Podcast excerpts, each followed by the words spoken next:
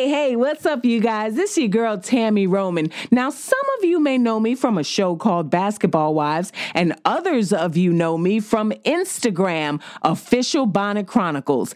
I'm sliding through to tell you about my new venture, the Bonnet Chronicles podcast. The Bonnet Chronicles podcast get into it.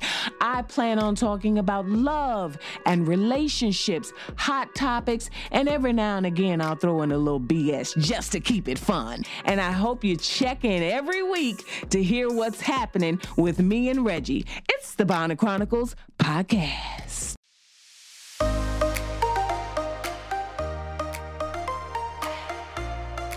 Welcome to the Girl on Top Shallon XO podcast. I'm your host, Shallon Lester, and you might know me from my YouTube channel, where I analyze celeb relationships and scandals for the lessons we can take into our own lives. But here on the podcast, I answer the best questions you submitted over the past week. Got a love quandary? Head to my website, shallonlester.com, to get connected and also shop my merch and take some fun quizzes. Be sure to rate and review this podcast if you like it, and follow me on Instagram at ShallonXO and find me on YouTube for four new videos a week. All right, let's shake off the week. Let's relax. Let's roll our shoulders back. Let's take a deep breath in through the nose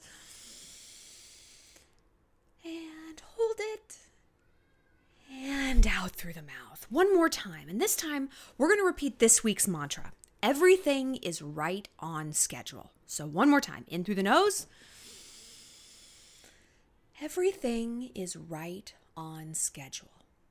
And exhale. So, why is that our mantra this week? Well, I know that we're all sort of nearing what we hope, what we think, what we pray is kind of the end of quarantine. And it's easy for us to get really twisted in the thought of, oh my God, I've lost so much time. Oh my God, what have I done with the last three months? Wait a minute, I'm not coming out of this with six pack abs and a killer banana bread recipe. I've just barely kept things together. Or it's, I don't know how to go into the future. What's everything going to look like? Or maybe if you're not at the end of this thing, I mean, I'm in New York right now and we're on lockdown here for at least another month. Like it is, we are not opening back up. It is not business as usual. And so then that's its whole other ball of wax and ball of insanity where you're like, how long is this going to go on? One of my friends just said to me, he's like, I feel like my future is flatlining. There's nothing to look forward to. I can't plan anything and I can't escape. There's nowhere to go. There's nowhere, like, unless I uproot my entire life and move out of my apartment, I can't. This is just the way it is. So we're all there.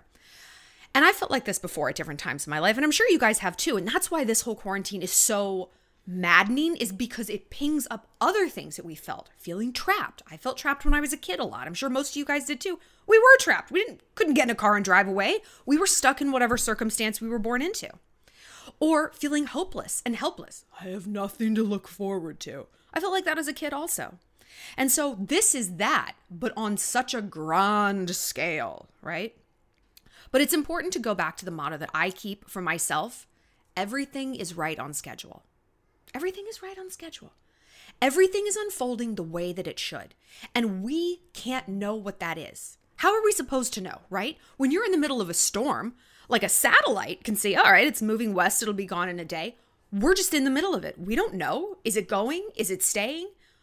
Is this just the beginning? So we're kind of in an emotional storm period right now.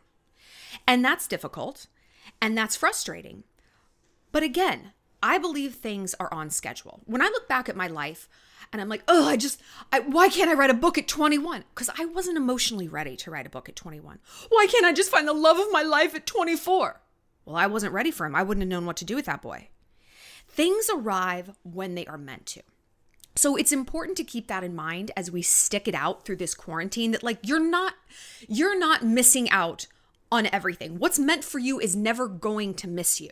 Don't tell yourself, man, if I'd been out and dating these last three months, who knows? I probably would have met the love of my life. But no, I've been inside for no reason. And now I'm going to come out of this lonely. And now oh, I'm set back from my goals three extra months. And now I'm going to graduate three months later. I know. I know. It's easy to think that. But everything is right on schedule. And you don't know it when you're in it. So let's get to the first question. Because this relates to the quarantine. She said, My roommate and I are really good friends and we hang out a lot, and he's really been there for me.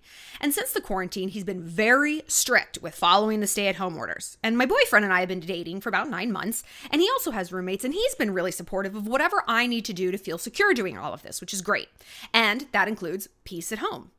But we want to see each other. I don't want to lie to my roommate, but I really want to spend some time with my boyfriend at some point in the nearish future. Am I being selfish? Or is there something else I can do? Ugh, yes, I know.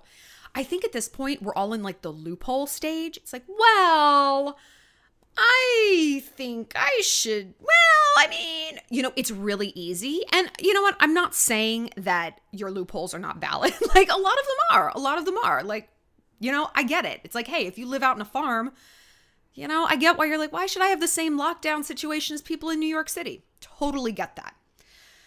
But I also get that it's really hard being separated from your loved ones during this. And I think we all have that idea. Like I said, the loopholes, but maybe. But I do have to agree with your roommate. If you see your boyfriend, you're therefore seeing everyone that he has seen, like his roommates, and then everyone they have all been seeing, and so on. So then the quarantine doesn't really mean much. If you weren't seeing your boyfriend and really sticking to the rules, but your roommate had someone over, I mean, you'd be pissed, right? That's the thing with loopholes. They really piss off everyone else who isn't diving through that loophole. And as they should, like, we get it. It's really frustrating because honestly, like, there just isn't a good solution. Like, I get it, girl. You want to see your boyfriend, you want to get laid, you've been quarantined, you probably don't have it. You're probably not a tracer, but it's like there's just no good solution right now. And no matter what, we're losing something, right? We're either losing something for ourselves, seeing our friends, making money, whatever that is, or we're maybe losing something for society. But a quote that's helped me during this quarantine, like a lot that I go back to, it's from Winston Churchill. We must abandon the word reward and return to the word duty. We must abandon the word reward and return to the word duty. It reminds me to dig deep and remember that I don't get to do exactly what I want 24 7. I just don't. Life is about discipline and knowing when to put yourself first, but then knowing when to put others and the common good first. And it sucks. It sucks so bad. But I think previous generations were more practiced at this. You know, they had wars, they had depressions and the Dust Bowl and the Great Famines and stuff. And we have been really lucky that up until now, we've never really had to dig deep for the common good. But we do now. And it sucks. But remember, like I keep saying, this is a season. Every season changes, and in every season, there is something good. And it's our life's work to find the good side of a season.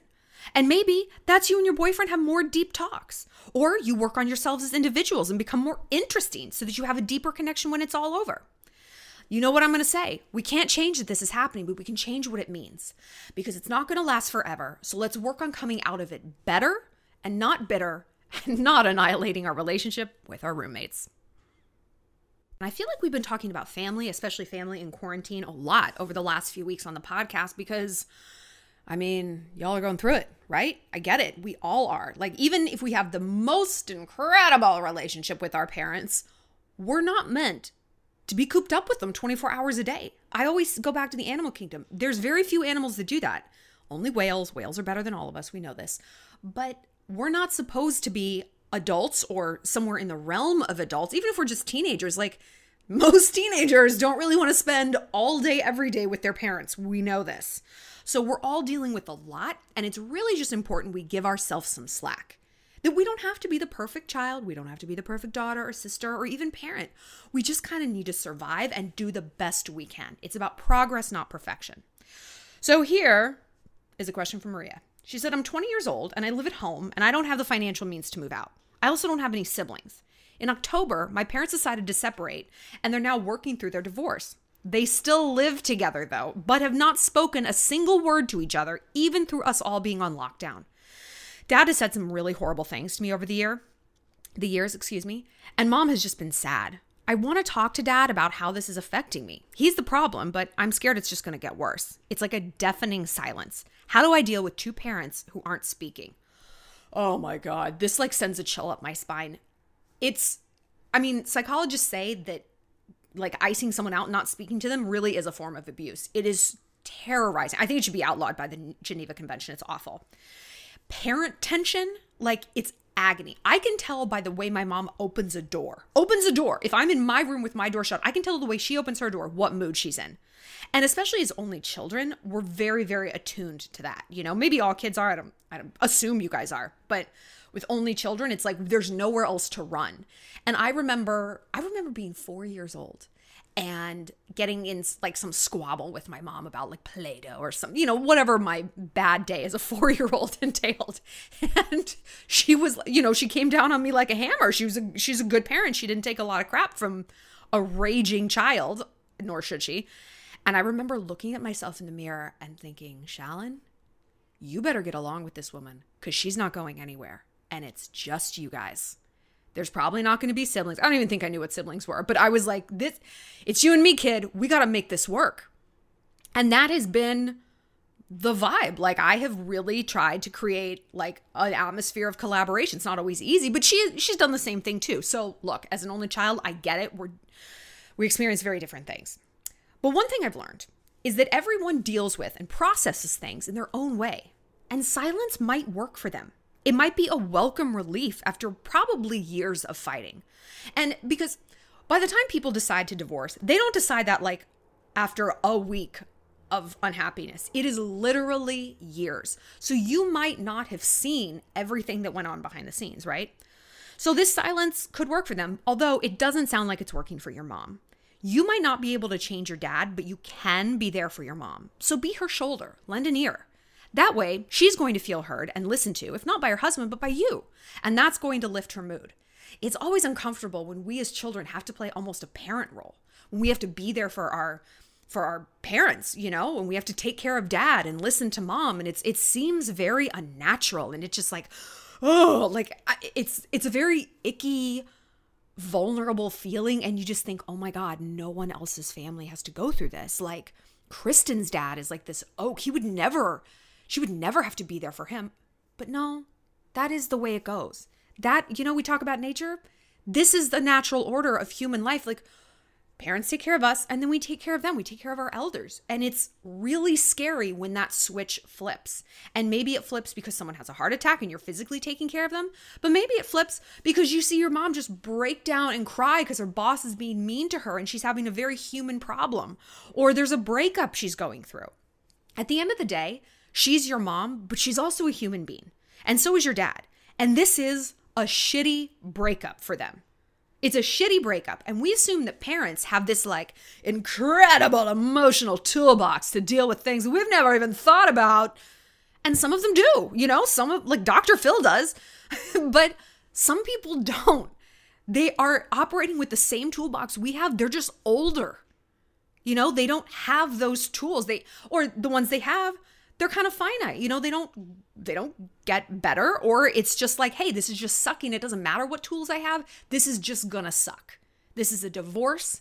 It's my it, this is these people were all they knew of one another. You know, this is all they knew of life is each other. Like he was her teammate, she was his teammate, and now that team's breaking up. And that's really, really, really tough.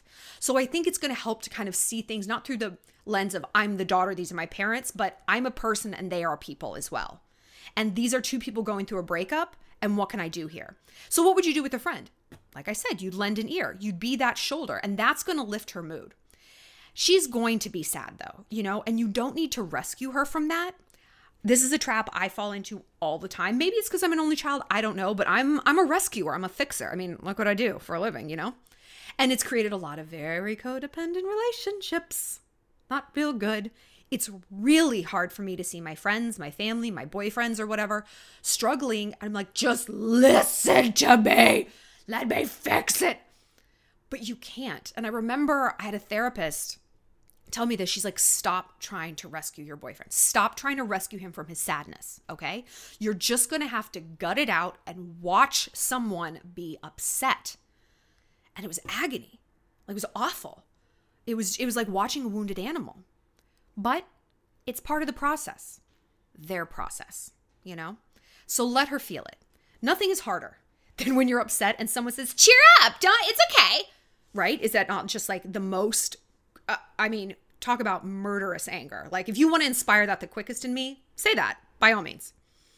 But also, like, while you can't save her, talking with her, well, it's going to make her feel better and heard and understood, but it's also going to allow you to express your feelings as well and work through it, or at least get some more understanding about why they're behaving this way, or at least what the plan is going forward. I mean, is there a plan to move out, to split the house? Because then you can start to compartmentalize. You can say, okay, if this is going to be six more weeks, I can gut it out for six weeks. I'm a big fan of like my thought process, and I always default to this when I'm working out. It's like I can do anything for two minutes, I can do anything for 30 minutes. You can waterboard me for 15 minutes. I'll be okay, I'll survive.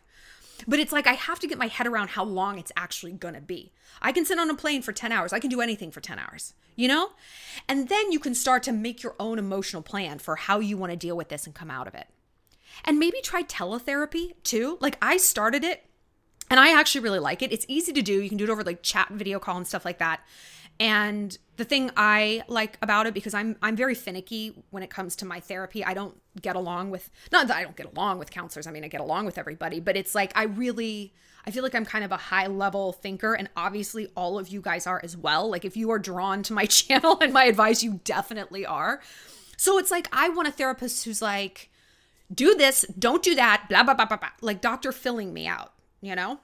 And it's that that can be hard to find. There's a lot of people who just like, don't tell me about your feelings. I was like, I know my feelings. I want to know what to do about them. So, but with teletherapy, I haven't I haven't switched my counselor, but I know that you can do it with like a you can just like basically click a button and they give you a new one, which is nice. You don't have to like break up with anyone.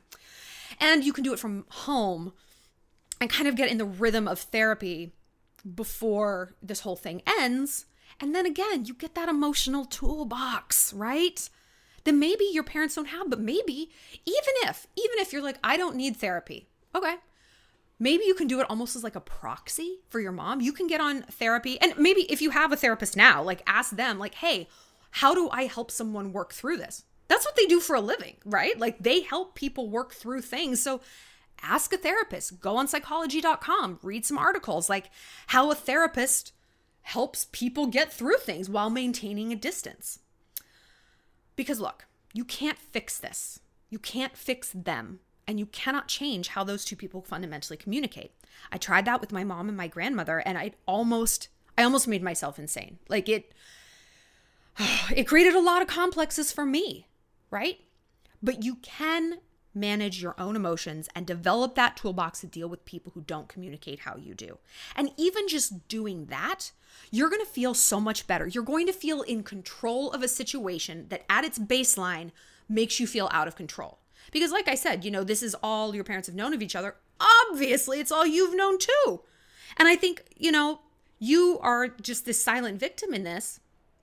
They can go on and marry other people. You only get those parents. You know, there's that's it.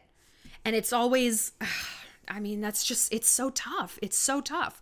So try some therapy in whatever form, books, podcasts, whatever would be helpful so that you can get that toolbox so that you can process this and therefore help them process in a more effective way as well. What's going on, guys? Lev Fur, comedian and host of the Yung Daddy podcast here. Just wanted to quickly tell you to come check out the show for super honest, hilarious, raw advice on everything dating, sex, and just, you know, just about everything else. Sometimes I rant about Hillary Clinton. It is, you know, things are going to happen. So check out the show, Y-U-N-G Daddy. Give it a listen. Go subscribe and holler at us. We'll see you soon.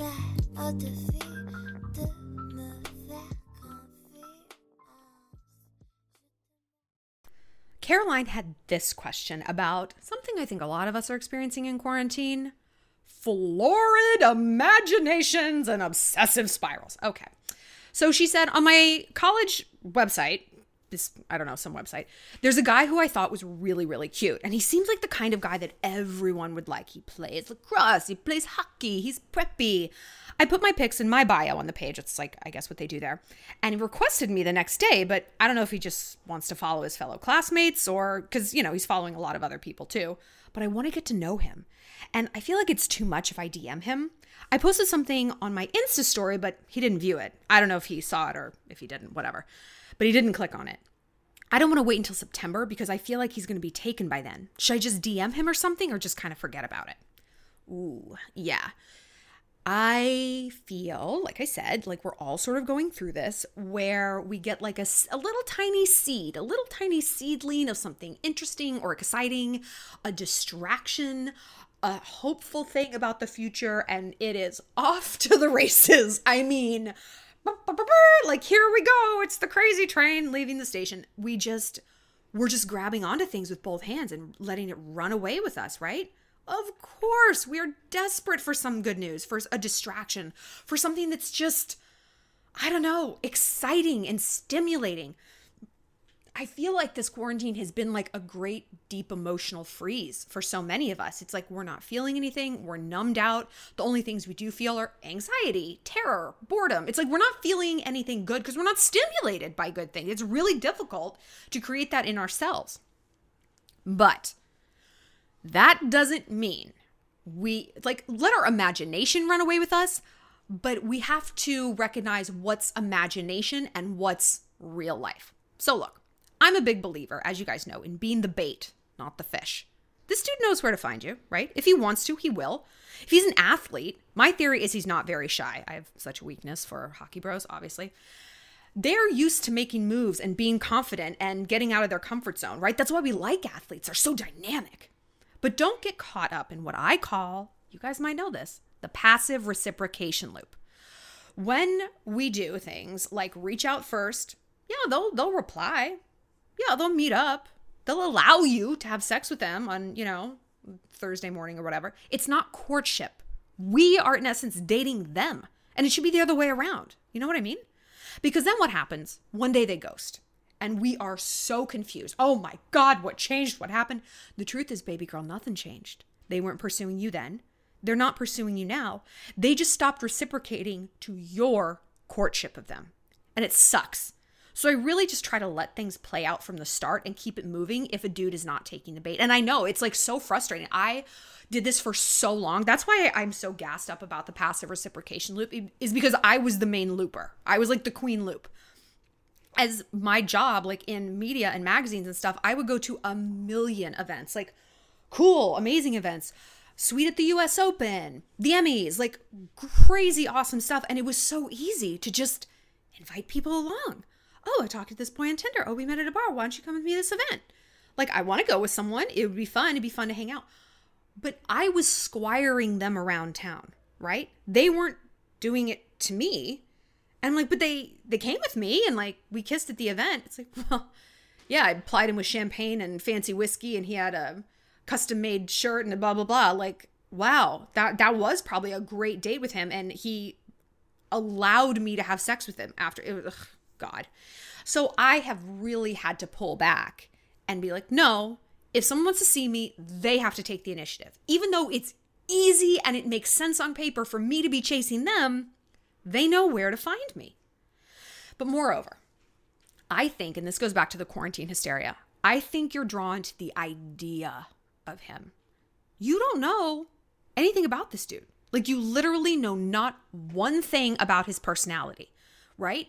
He might be like some weird right wing dude. He might clap when the plane lands. You don't know. He's preppy. He's popular, probably hot had a modicum of notoriety, you know? And when I've been into guys like that, it's not that I wanted to date them, it's that I wanted to be them. Ugh. Right? I admired that effortless, cool, popular vibe and I processed it as love or lust or obsession or whatever. So maybe it's not the person, it's the possibilities it's natural. Like that is completely natural to latch onto people who seem to be an embodiment of what we want out of a particular situation, whether it's socially, career wise, family wise. Of course, we're tribes people. This is how we operate. But that we also used to operate by peeing outdoors. We've adapted, right? We've adapted. We also adapt. You know, we take medicine and just we've grown up a little bit. And so it's important to not let our imagination run away with us. Be curious about him, acknowledge that he's a hottie, but also know that he's one of many and there's no reason to chase. Plenty of lax bros in the sea. So, our last question is also about quarantine and also about a little bit of family. Recurring themes, right? She said, I'm a 24 year old college kid, but I've been feeling really guilty lately. I had a sister who passed away from cancer when she was four. I was only a baby. And it's been on my mind for the past few weeks. And I feel like, I don't know, I owe my mother a grandchild, even though I'm not even sure I want to have kids. My mom and I haven't really discussed it, but I'm scared of what she'll say if I tell her this. What do I do? Ugh, girl. I'm sorry to bring up the whole only child thing again, but I mean, I get it. I like I obviously don't have children yet and I think that's something my friends and I in our group kind of have in common. We're all very much on the fence about having kids or we're just like no, it's not right, the time's not right yet. And the ones who are writing it off have siblings who have had children, like their aunts and uncles. And I was like, dude, if I had a sibling who was like for sure gonna birth, I, I would have like written this off, you know, this or eh, pushed it off and like maybe I'll adopt when I'm 50, whatever. But when it's just you, there's there's a lot of realistic expectations, you know, like I completely get that. And not just, oh, I owe my parent a grandchild, something like that, but who's going to take care of me when I'm older? What's my life going to look like? It's a mess. It is a mess. And all of us only children struggle with this. And I know even if you're not an only child, you're struggling with this because maybe, yeah, you've got a brother who's like kind of a doof and you're like, he's literally never going to marry, you know? So it's kind of on me. But also, it's me who's giving myself this message. You know, it's it's up to me to continue the family line. My mom is actually not giving me that message. I mean, maybe a little, but not to the degree that I'm giving it to myself. And I think you're doing the same thing. At 24, you're young, you're exploring, you're still in college for crying out loud. No one is expecting you to be thinking about babies. I mean, people are very much expecting me to think about babies. I shouldn't say that my mom's not giving me that message. It's like it's like the message is so overt you don't even need to say it. it's like when someone is so right, they don't even need to say I told you so. It's kind of like that. but she's not wrong. I'll have them eventually. Just give me a year or two. So yeah, no one's expecting you to be thinking about babies. And if they are, too bad. Tough shit. You actually don't owe anyone anything. This is your life and you have to live it for you and not to make up for an unspeakable tragedy. That's not your role on this earth. That's not the agenda you you came into this with. I'm sure your mom would like grandkids, sure, but number 1, you literally have 15 more years to have a biological baby, if not more, longer if you are open to adoption or anything. And number 2, you know what your mom really wants? She wants you to be happy. She wants you to be happy, healthy, safe, passionate, curious, successful, independent.